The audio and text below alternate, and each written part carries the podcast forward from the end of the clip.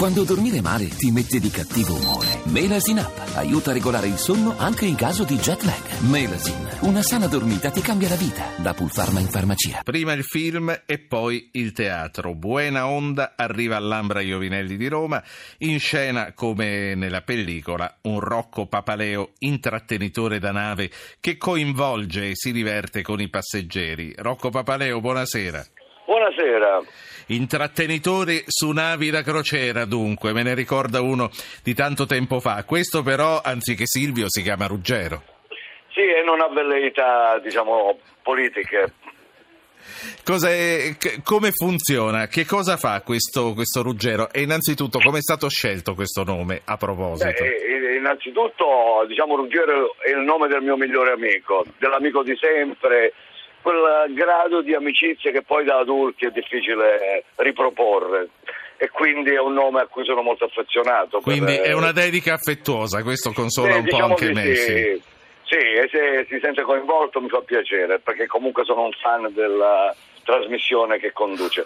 Quindi così, è un omaggio, è un nome che mi, mi suona bene, ecco, diciamo così. Ecco, E poi lei non è il mio personaggio di- del- né del film eh, e né del- dello spettacolo, è il comandante della nave che fa quello che ostacola un po' diciamo, le velleità introverse del mio personaggio che si chiama Gege Cristofori come nel film ed è un cantante che a differenza del film è un cantautore melanconico e con eh, un'idea dell'intrattenimento così più poetica, più profonda di, di quanto occorra su una nave da crociera. sì, lo spettacolo teatrale è un pretesto anche per fare uno spettacolo musicale, uno spettacolo di canzoni.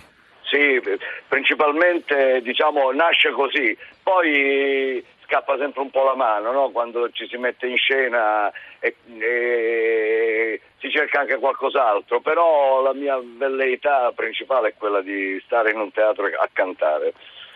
Qual è il vostro repertorio? Noi abbiamo molto amato quel cameo di Telefonami fra vent'anni che c'è in un Ah, recente sì. film. Quello, quello è un capolavoro. E che cosa c'è invece? E qual è il repertorio di questo Ma spettacolo? qui ovviamente partiamo da- dal puro intrattenimento, comincia lo spettacolo con Buona- Buonasera signorina, il pezzo di Fred Buscaglione, però poi attingiamo un po' al mio repertorio di canzoni eh, che ho scritto e qualche piccolo omaggio anche a canzoni che ci hanno suggestionato molto. Parlo di Via con me di Paolo Conte, che è la canzone forse che preferisco, diciamo, la mia canzone eh, preferita de- nella storia, diciamo, della canzone italiana. E poi c'è una strana versione di La Mer di Charles Trenet, però tradotta in lucano, perché è un'altra Com'è? velleità di questo... La, la voglio se- la voglio sentire. Io Guarda, le, le dico, le accenno proprio alla prima strofa, Dai. così. O mer, o vedo balle sopra le spiagge young, sbrellecce che io cangiando, mer, splende come l'argento quando chiove. Quello, quello comunque, allora, eh, il suo personaggio non ha velleità politiche, ma quello era il repertorio di Berlusconi, eh, quando cantava sulle navi, era, Beh, era il repertorio diciamo- francese, c'era che Restetilde no Savour e tutte le altre. Di- diciamo che questa mia versione è un po' più modesta, diciamo così. Senta, com'è, com'è che coinvolgete il pubblico? Ma diciamo il pubblico fa il doppio ruolo e sia pubblico che sta lì nel teatro Ambraio Vinelli o nel teatro dove ci esibiamo ad assistere a uno spettacolo, però poi viene coinvolto perché interpreta il ruolo dei passeggeri della nave che sta nel teatro e quindi viene coinvolto come se fossimo in una, in una dimensione diciamo non da intrattenimento ma proprio che vivono la, la serata con quello che E succede. quindi, e quindi si deve venire a teatro con l'abbigliamento elegante col quale si sale su una nave per le serate. Diciamo che questo non lo pretendiamo. Questo, questo è già positivo. Allora, Sì. quali, quali sono le, le date che fate eh, dopo Roma?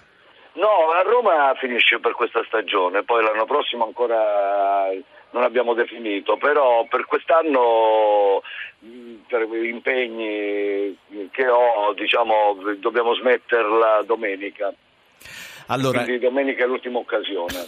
Io eh, vi auguro in bocca al lupo, come si dice, e speriamo... C'è un'altra parola che si usa a teatro, penso che si può anche ripetere se si spiega anche qual è la ragione, se ho 30 secondi certo, spiego certo. Si dice merda e, tra gli attori prima di andare in scena. E si dice così perché ai tempi delle carrozze e, e le persone, diciamo i ricchi andavano a teatro con le carrozze, le carrozze sostavano davanti all'ingresso del teatro, i, carro- i cavalli facevano il loro... Eh, eh, sì. Eh, eh, così, e, perché, e, perché, il loro... Più ce n'era di, di, di, merda e più pubblico c'era, diciamo. Ah, Quindi chiaro. augurarsi della merda significava Vabbè. avere molto pubblico. Allora, abbiamo capito anche l'etimologia di questo augurio. Eh, grazie, grazie a grazie Rocco Papaleo. Complimenti davvero per la vostra trasmissione. Grazie. Molto com... equilibrata e, e pungente. Grazie, grazie, grazie a Rocco Papaleo.